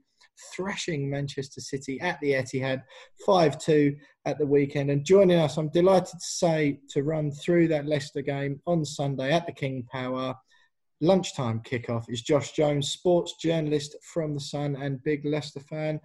JJ, lovely to have you with us. Thanks for joining us. What a result at the weekend, first of all. First time Pep Guardiola has conceded five, I think since he was about nine, playing under sixes or under tens, Sunday League football, whatever it was. What a result that was. Yeah, no, thanks for having me on, gents. Oh, it was it was bonkers. We were we were a little bit nervous going into it. It's Man City away, and we kind of had a little bit of a. We had two good results going into it, but to the way we kind of set up first 20 minutes, just sit in, try and contain, and good old Riyad Mahrez goes and scores his his first goal with his right foot, I think ever, and pings it in the top corner, and we're thinking, here we go. Then we sat in and, and actually got into the game, played better than Rodri gave us credit for, and uh, and went and went and banged in five, helped by three penalties, of course. Brendan Rodgers in in the time he's been unbelievable. Really, I don't think a lot of people saw it coming. Is there a worry that maybe this season will be the season where he could be poached by one of the top six clubs, particularly like a United who look like they're struggling. Spurs are never far away from it. So do you think it could be the year he moves on? Who was that? Sorry. Brendan Which Rodgers. Player? Do you think a lot of the big clubs oh. will be looking at him this season? You've got so many talented people at Leicester, haven't you, JJ? It could have been anyone. Yeah, exactly, exactly. And I think with with Brendan, I think he's done. He's been at, at, the King Power what coming up to a year and a half, just about. I think it was February 2019 he came in, and end of last season, well, season before, I guess now was was very much kind of finding his feet, implementing this kind of new style where Leicester obviously won the league with that counter-attacking football that mm. that that worked wonders against, especially against the big teams and then learning to play, which was really Leicester's undoing, was trying to break down teams who were willing to sit back against them. So I think actually going away to a game like City where they could go and sit in and hit on the counter, but also play some good football in between that was was amazing for for the, for everyone really. In terms of him moving on, can you, you can see Brendan. He's got big ambitions. He's an ambitious guy. He wants to win the Premier League. I don't think he's I don't think he'd hmm. make that. Obviously, he hasn't said it outrightly, but he's, he's, an ambitious guy. He wants to win the Premier League. Will he do that at Leicester? Or has he got a better chance of doing that elsewhere? Let's be honest, he's probably got a better chance of doing that elsewhere. But I think he's got a really good group of players and a good. He's got a good backroom staff, a good board, a good owner. It's at the moment, which where's he going to go? Obviously, the two the two big big clubs don't look like they're going to be getting rid of their manager anytime soon. You wouldn't have thought if they can keep if Man City can keep Pep. Arsenal look like they've got Arteta for the long term. Do you look at a Spurs or Man United? Possibly. Does he go back to Chelsea? It's it's got to be a worry, especially if, if Leicester keep up such a good form this season.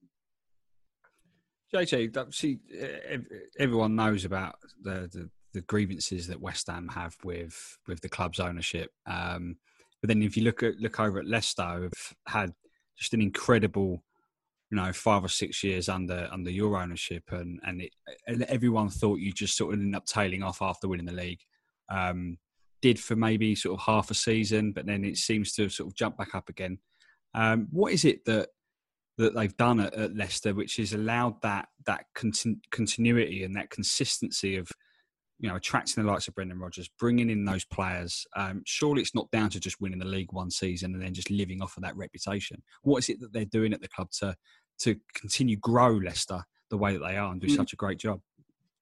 Yeah, it's, a, it's a great question. They, have actually spent it's about ten years since the the King Power Group bought Leicester City from Milan Mandaric. They celebrated their ten years earlier this year, and and that goes right back from kind of being on the brink of administration through the championship, through that playoff that playoff heartbreak against Watford, obviously, to then get into the Premier League, mm. and then have the Nigel Pearson saga, and then bring in Claudio Ranieri, which a lot of people weren't agreeing with, to go onto the league, to then get rid of Ranieri, etc.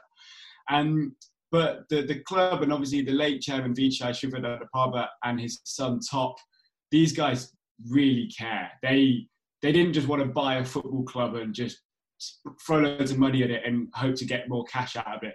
These guys wanted to get involved in football. They wanted to, to kind of cultivate a, a team and, and, make it their own.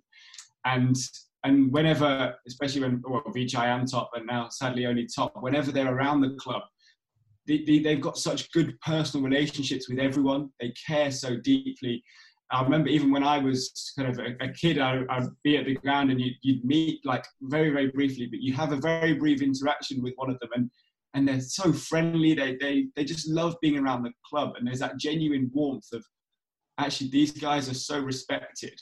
Um, and these guys are like among the richest people from Thailand, among the richest in the world, let's be honest, but very, very humble, very down to earth. And I think there's a lot of it of, okay, we don't we're not football experts, so we're going to get the people in who know football who are going to make those kind of decisions as well. But we care about this club and we want it to we want it to do well, uh, and that's been re- absolutely crucial.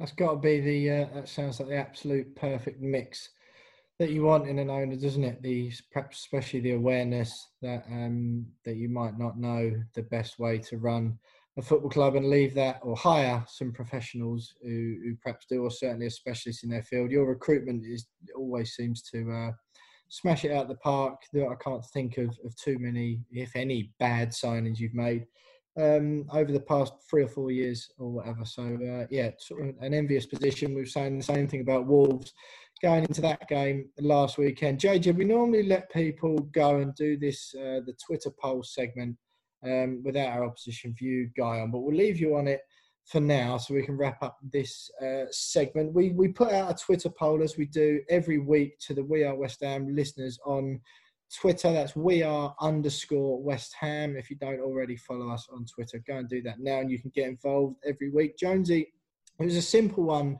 this week. Sebastien Haller has been banging them in for fun in the Carabao Cup. You and Tom are quick to party and take your shirts off and spin them around your head whenever he does that. Because oh my God, how good is he?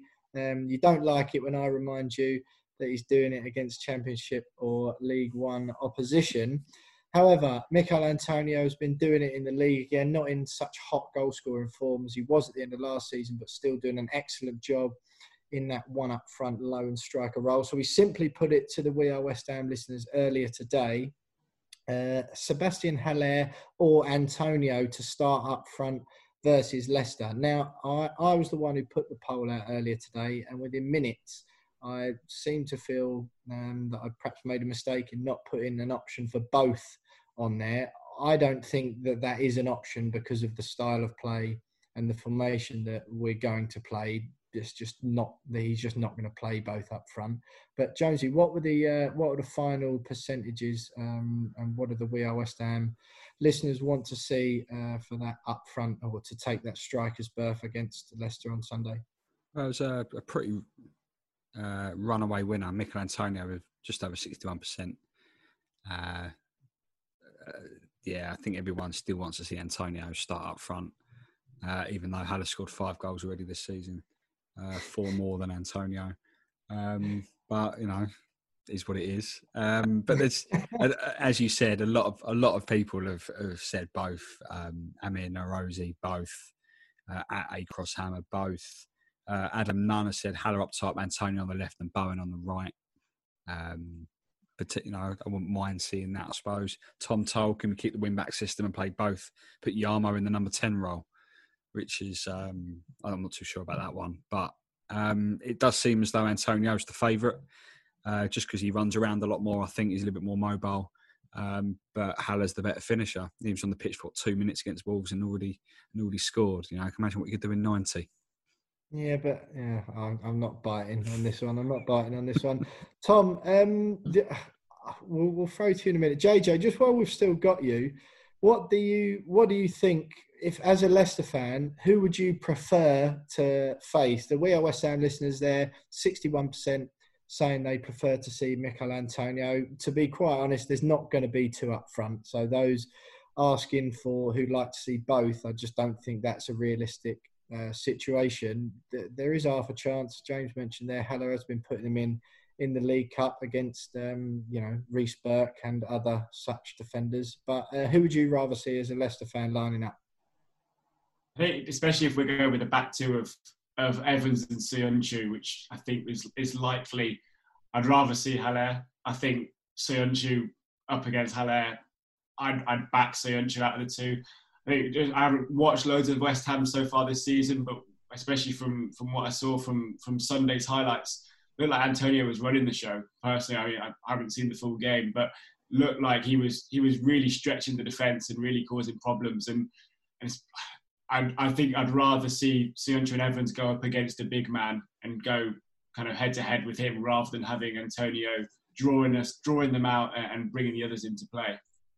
James Jones looks absolutely furious with that answer you've just given, JJ. Anyone who comes on and suggests that Sebastien Haller should not be in the team is not a popular man. What a battle, a battle of the JJs that would be. Tom, what are your thoughts briefly before we get uh, hmm. Josh's predictions for Sunday? What are your thoughts on the Haller Antonio question, if it even is one? Sadly, I mean, I, lo- I love Haller, I love him scoring goals, but it has to be Antonio. He's for me, he's been our best player since lockdown. He's probably one of the Antonio is probably one of the best all-round strikers in the league at the minute. I'll go as far to say is what he does for our team and the way he carries us up the pitch. Back to goal striker, I'm talking about. He, he's one of the most action men striker out there. He does everything He runs all game. He's quick. He's strong. He bullied Conor Coady at the weekend, like absolutely destroyed him. Um, and I think that there's not many centre halves out there who'd like to play against him. Uh, it was only last season Eric Dier said he's the hardest striker he's played against in the Premier League, and I think he's starting to show it's it now. Dier, though, it? Yeah, but but it's, mate, it's a Premier League footballer saying hardest striker he's played. Played at Champions League. I think the big, mobile, strong, starting to find goals and get him strikers goals, not weird Antonio goals where they hit his shin or something. Just actually in the job and having a bit composure there. So Antonio all day.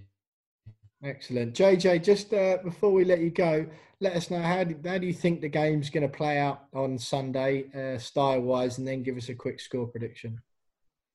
I think we Leicester will go back to a four-man defence. Saw the back five against City, where we sat in, but this is a game where we know West Ham are going to are going to be more defensive than City. Obviously, well on Sunday.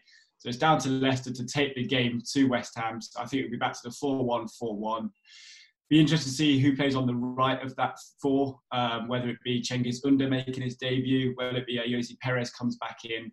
Um, James Maddison looks like he could well start if Dennis Praet's not fit. Um, and just looking back to last season at, at the King Power, I think Leicester won 4 1 um, with kind of Barnes and Ricardo and Perez got a couple towards the end.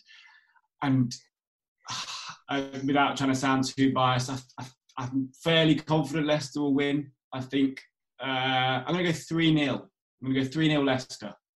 3 0. Well, we had a uh, uh, Dan from the Wolves 77 podcast was on last week predicting a 2 0 win to Wolves, and we ended up scoring double the amount of goals that he predicted to nil. So fingers crossed for a 6 0 win. West Ham. Just quickly, lads, Jones, I'll throw to you first. Quick score prediction for Leicester on Sunday.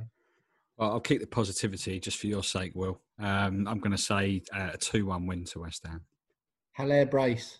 Absolutely, yeah, off the bench, 90th and 91st minute. exactly. Thomas? Uh, 1 1. I think 1 1. I think we'll nick something. I think they'll yeah, be balls and turn up arrogant. Yeah, no, I, uh, I, like, I like that thinking. Just on the positivity train, I'll go for a two all. Um, if I think there will be goals in the game, Leicester are pretty scintillating at the moment, but we seem to uh, somehow be able to find the back of the net, especially against teams that we're not expected to beat. Josh Jones, sports journalist from the Sun, a big Leicester fan. Thanks so much for joining us and stay with us because we'll have Name That Game next.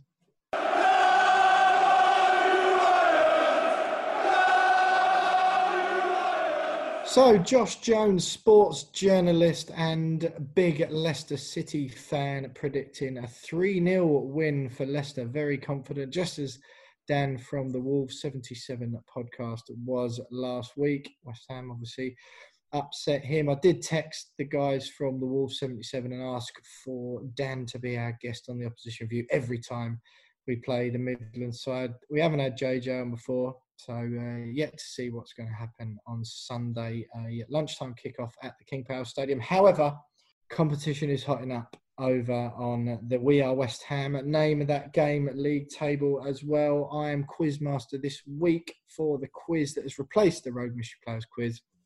Uh, I will be picking the quizmaster each week picks a West Ham match from history, and the boys have got to guess uh, pieces of information about that game uh, in descending order. I will start uh, by giving an obscure piece of information about the game, and then it's up to the boys to give me the score line, one opposition goal scorer, West Ham goal scorer, the stadium it was played in, the opponent, and the season. It's a point for each one of those pieces of information the lads can give me.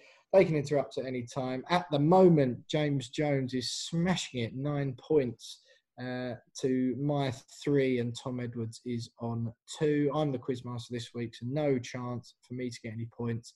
James could extend his lead, or Tom could make it a lot tighter and close that gap on Jonesy. So, without further ado, I will start. Lads, fingers on the buzzers. The obscure fact or piece of information about this game is that West Ham went into this match off of the back of three consecutive 4 0 defeats. James Jones, for those of you not watching on YouTube, hands on the head but staying silent as ever. Tom scratching his chin with a pencil. The score line, fact number two, Oh. was 2 1. Mm. The next piece of information required, if you want to guess, boys, for the chance to win the first point, is an opposition goal scorer. No guesses from the boys. So, the opposition goal scorer was Roque Santa Cruz. Yeah. Thomas I- Edwards. So Yeah. the next piece of information I need from you, Tom, is you need to give me uh, one of the West Ham goal scorers. Freddie Sears. That is correct, Tom Edwards. That is one point to you, James Jones. It throws over to you to give me the stadium. Upton Park. That is correct. That is one all. James Jones gets the stadium correct. Tom Edwards, it throws to you for the opponent. Uh, Blackburn. That is correct. Tom Edwards makes it 2 1 with Blackburn. One piece of information required James to take it to a tiebreaker. James Jones, can you tell me what season the game I am talking about took place? I'm gonna Jones has thrust his head down towards the desk. 2009 10. James Jones to take it to a tiebreaker. That is incorrect. Tom Edwards, you have won for the evening. There will be no tiebreaker. Yeah. However, to make it 3 1 to you, Tom Edwards, can you give me the season in which this game took place? Is it 07, 08? Tom Edwards, what a shout! He makes it Yeah. 3 1 on the night. What a performance from Needed Tom. it. Total score for the season goes up to five points for Tom with that 3 1. Jonesy on the end of it for the first time. But Tom, great shout. I don't know if you were at that game or not. I vividly remember it. Class Hmm. diving header. Freddie Sears had a shot saved by Brad Friedel, and then he nodded home the rebound. The boy from Hornchurch. It never really happened for Freddie after that, but uh, it was a great moment for those of us at West Ham who love homegrown talent doing well. It was exactly that, mate. I remember it. It's one of those for some reason. It's just stuck out so well. It's a good choice. Uh, good choice from you. The moment he scored, he slid right in the corner of celebration. I think Brooking, where I sat, Trevor Brooking and a few of the old boys were actually in some of the boxes, and it just felt like a proper uh, West Ham old school family day. And it, it was quality, mate. It really was. It was. We had a, a bit of a good record against Blackburn at that time. Jonesy, I'm not going to do the rugby joke this week because I feel like for those listening, and even for me as the one who keeps saying it, that has officially got old now. But were you at the game?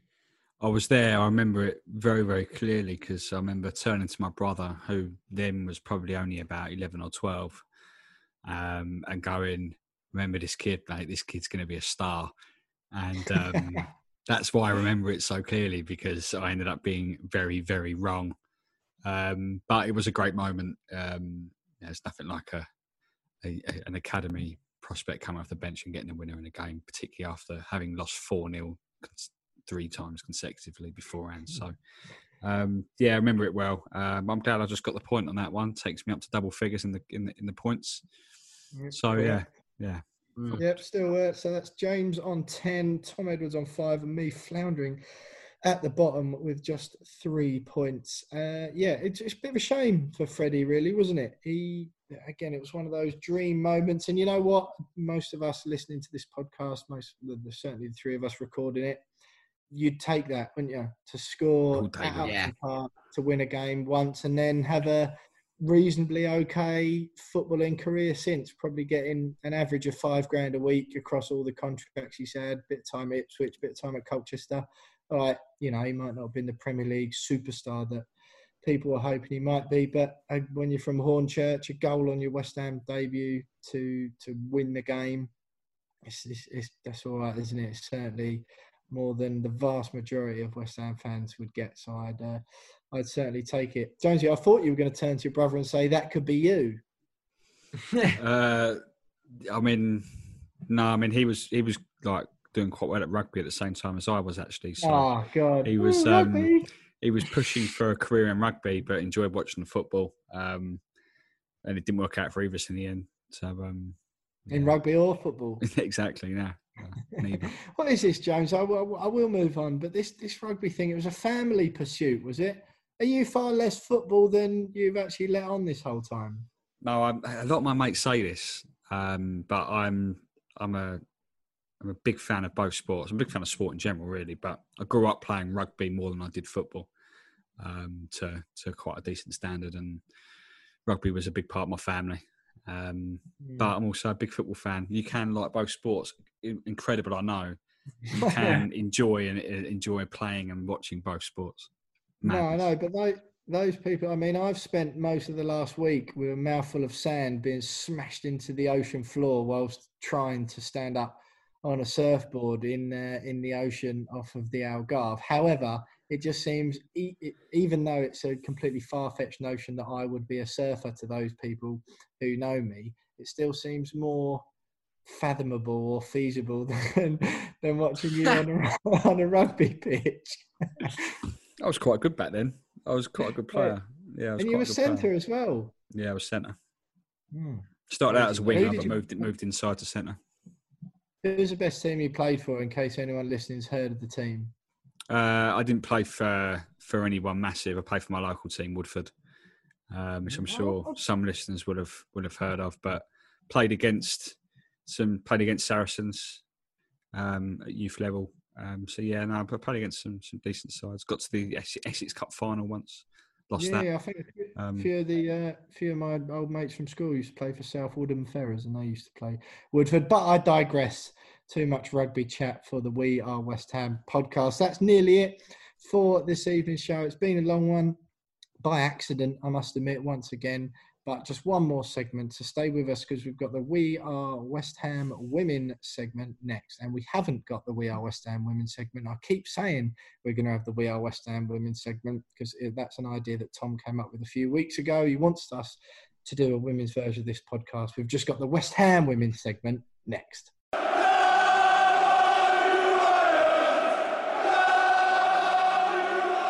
You are still listening to the We Are West Ham podcast with me, Will Pugh, Tom Edwards, and James Jones. And once again, it's been an absolutely packed show, the We Are West Ham podcast. A little longer this season than it was last, with a couple of new segments the Betway charity bets, and of course, the West Ham women's segment, which we wrap up the podcast with each week. You've got all this far. We've got all this far. Me, James, and Tom. Uh, so stay with us just for this last little bit. It's been a busy week for the women. No uh, WSL action or no domestic women's football action. They're all off on an international break at the moment, playing qualifiers for next summer's Euro 21, which is being held in England. It was a busy week. We ran through where all the West Ham girls were off to last week. And uh, yeah, Alisha Lehmann scored the winner for Switzerland against Belgium in uh, their Euro 20 one qualifier on Tuesday, which put Switzerland top of Group H. Good stuff for Alisha Jonesy, your uh, personal favourite player of the season, Czech Footballer of the Year, Katerina Svitkova. I think she she had a run out as well. Yeah, my favourite player in the squad. I mean, Czech Footballer of the Year. I mean, you can't get any better than that, can you? So, um, yeah. Um, and she started both both Czech Republic's games versus Poland, uh, nil nil and a two 0 win. Uh, she did pick up a bit of a knock, but um, apparently she should be all right once the season restarts when she's back with the team. So, um, but yeah, decent decent international run out for Katerina and Czech Republic. That's all you got hope for, isn't it? The uh, Matt Beard, the manager of the women's team, just hoping with all international breaks that they come back, not um, with no injuries. Tom Kenza Dali, I don't think had much of a chance um, to pick up an Mm. injury. She didn't didn't actually play two. I think she played half an hour across France's two games. Am I Yeah, right? mate. Yeah, yeah. So they obviously France played twice, and she didn't feature in their first win in a 2 0 win against Serbia. But uh, she did get a 30 minute run out when they beat North Macedonia 7 0, the mighty North Macedonia. Um, but mate, yeah, it's, it's probably good for the club that they, she's come back fit, um, and I'm sure she'll get another chance if France is playing some good stuff at the minute.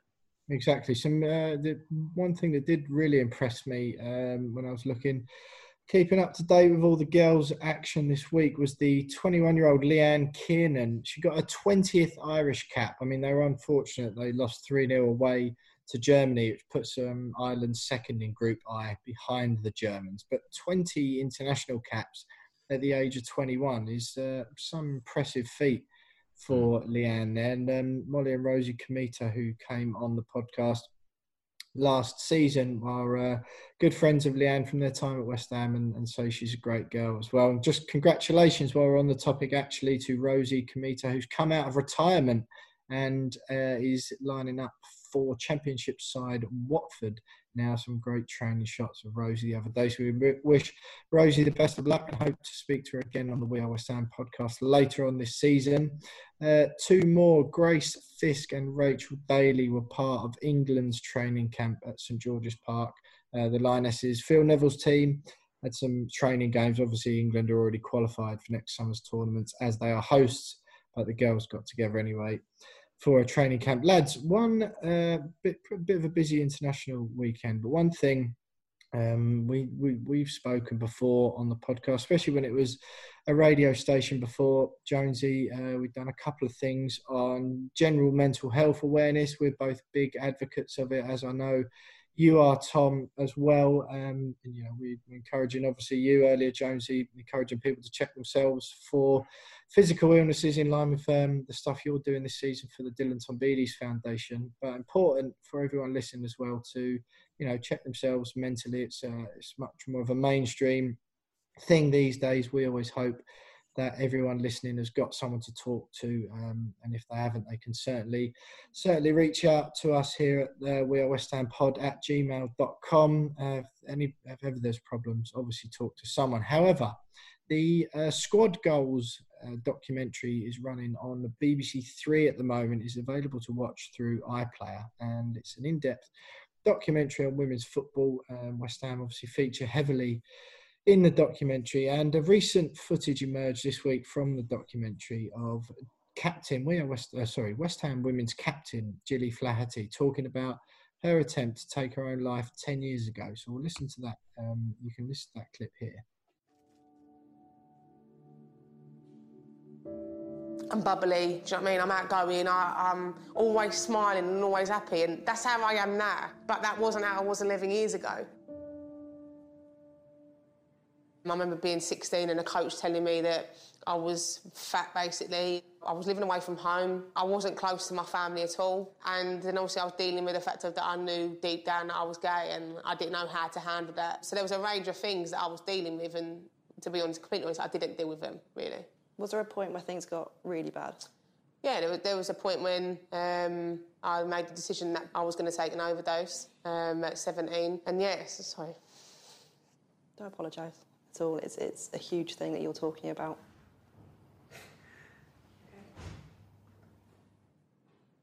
I should have spoke to my mum and dad, do you know what I mean? And I remember going to the hospital, my mum and dad coming in and crying. The reason for me doing it was because I just couldn't cope. I didn't know. I didn't know how to handle it, and I just thought, do you know what? I'm just better off not being here. How surprised do you think your teammates, friends, and family will be to realise what you went through? Yeah, I think they'll be shocked. This is why I felt like I had to say it because it's the people that you least expect it from. Even if someone's got everything going on in their life, doesn't mean they're not going through a tough time. But you have to talk. If I can get myself out and save myself, then anybody can. So moving stuff there from Gilly. Obviously, great to hear that um, sort of ten years on from from that harrowing, tough time in her life, that uh, that things are, are, certainly looking up for her. But the obviously the coach calling her fat something that, that obviously affected her, and then problems that you just just basically she admitted it there, just wasn't able to cope, and her mum and dad coming in, seeing her like that in hospital. Um, you know, just really struggling and wishing she'd reached out to someone. First of all, James, I'll throw to you. I mean, how brave is that from Gilly? She's obviously got an elevated platform. She's a leader on the pitch, really vocal, and is as a popular figure amongst the uh, in the dressing room at West Ham.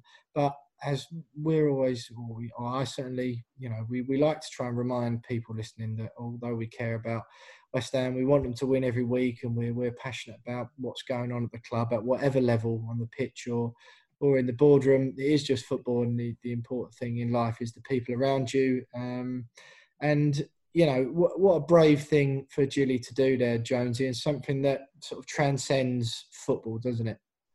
No, it's incredibly brave, and you know, I think as, as you mentioned before, we've, spoken about this on on the show uh, previously about sorry about how important it is to you know just take a step back and uh, uh and just think uh, if you, if you speak to someone, uh, it, it makes things a lot easier. And you know, she's managed to to to overcome a lot of the issues that she had in the past, and and just full credit to her. And you know, to to come out and actually tell her story, and and hopefully um, that gives other people the the inspiration and the ability to to be able to talk to people and and, and overcome their battles and their problems that they're fighting with because people need to need to know that you know they're never alone and you know whatever's going on in their head you know if you can speak to someone then it goes a long way in, in helping and um, you know she's earned a lot of respect from from everyone not just at the football club but fans and, and neutrals and, and everyone and she, as you said she's got that platform and she's used it in the right way and um, I think if she can help at least one person overcome their their battles and, and, and their issues, then you know it, it's a job well done, really. And um, yeah, full credit to her. So much respect. Uh, it can. You're right, and it can be a bit of a cliche, kind it? that statement there, James. Oh, if she's helped just one person, it can be, but it's true, though, isn't it? No, no, that you're yeah. right. That's what I was going to say. Ultimately, in in this day and age, we're we're lucky to live in an age now where mental health and things like that are spoken about so much more freely. And ultimately, now there will be lots of people listening to this who've heard that message time and time again, and it's brilliant uh, that that it is repeated so often. And the fact that some people might be getting bored of it because you know they don't feel like they need to, or they might have done in the past and got over it. Um, that that message, certainly Gilly coming out saying like that now, might reach someone who hasn't quite felt strong enough to be able to go and do that, or to reach out to someone, either a, a family member or a professional. Um, you know, both things are massively important. But yeah, an important message um, to give out from from Gilly's point of view, Tom. And I think that especially if someone with mm. with her her profile as well, you know, the scenes there of, of the rest of the squad watching the footage, they were obviously moved by. Uh, someone they all look up to on and off the pitch, no doubt. But with something like that, it's uh, it's important, um, and it's a great thing that she's done, isn't it?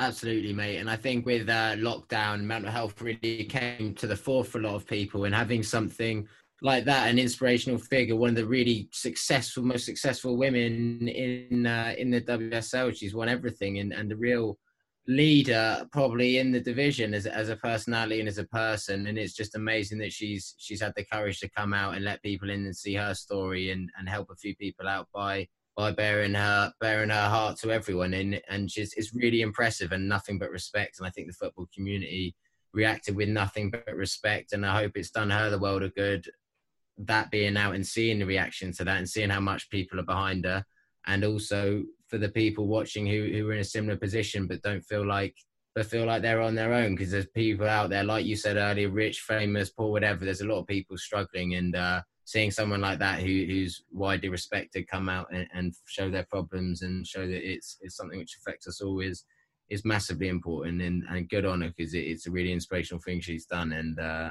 I, I really recommend everyone going out and watching it.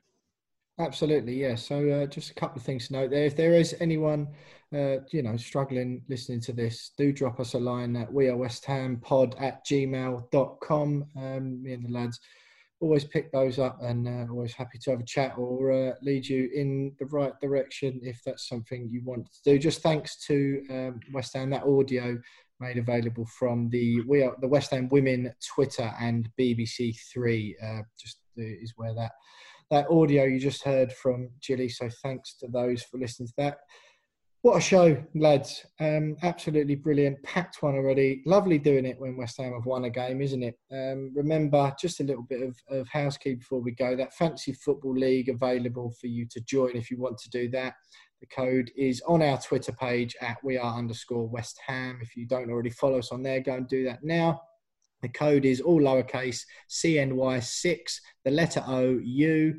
Uh, hundreds of people sign up already, so do come and join. Uh, follow us on Twitter, uh, like I just said, at we are underscore West Ham. Follow us on Instagram as well. Uh, what we do like, we say every week, uh, is if you can give us a review, five stars, and a written review is lovely on all of the platforms on which you currently listen or watch We Are West Ham. Like, rate, subscribe, whatever it is. Uh, we appreciate all of those. And of course, go over and subscribe to our YouTube channel. You'll have seen me in my Larry shirt this evening from Portugal. James in his DT38 Dylan Tombides merch, and Tom Edwards rocking that street man chain like hmm. nobody else can. So the podcast, the YouTube description is in the link. Is in the YouTube link, even is in the description to this podcast. So do go down there and follow it. Big week, big few days coming up for West Ham. Everton away in the Carabao Cup and Leicester away in the Premier League on Sunday. Let's hope for another repeat of the 4 0 against Wolves. We can't guarantee it, but one thing we know where West Ham are concerned, there will be goals and there will be drama. Keep the faith, everyone. Up the hammers, and we'll see you next week.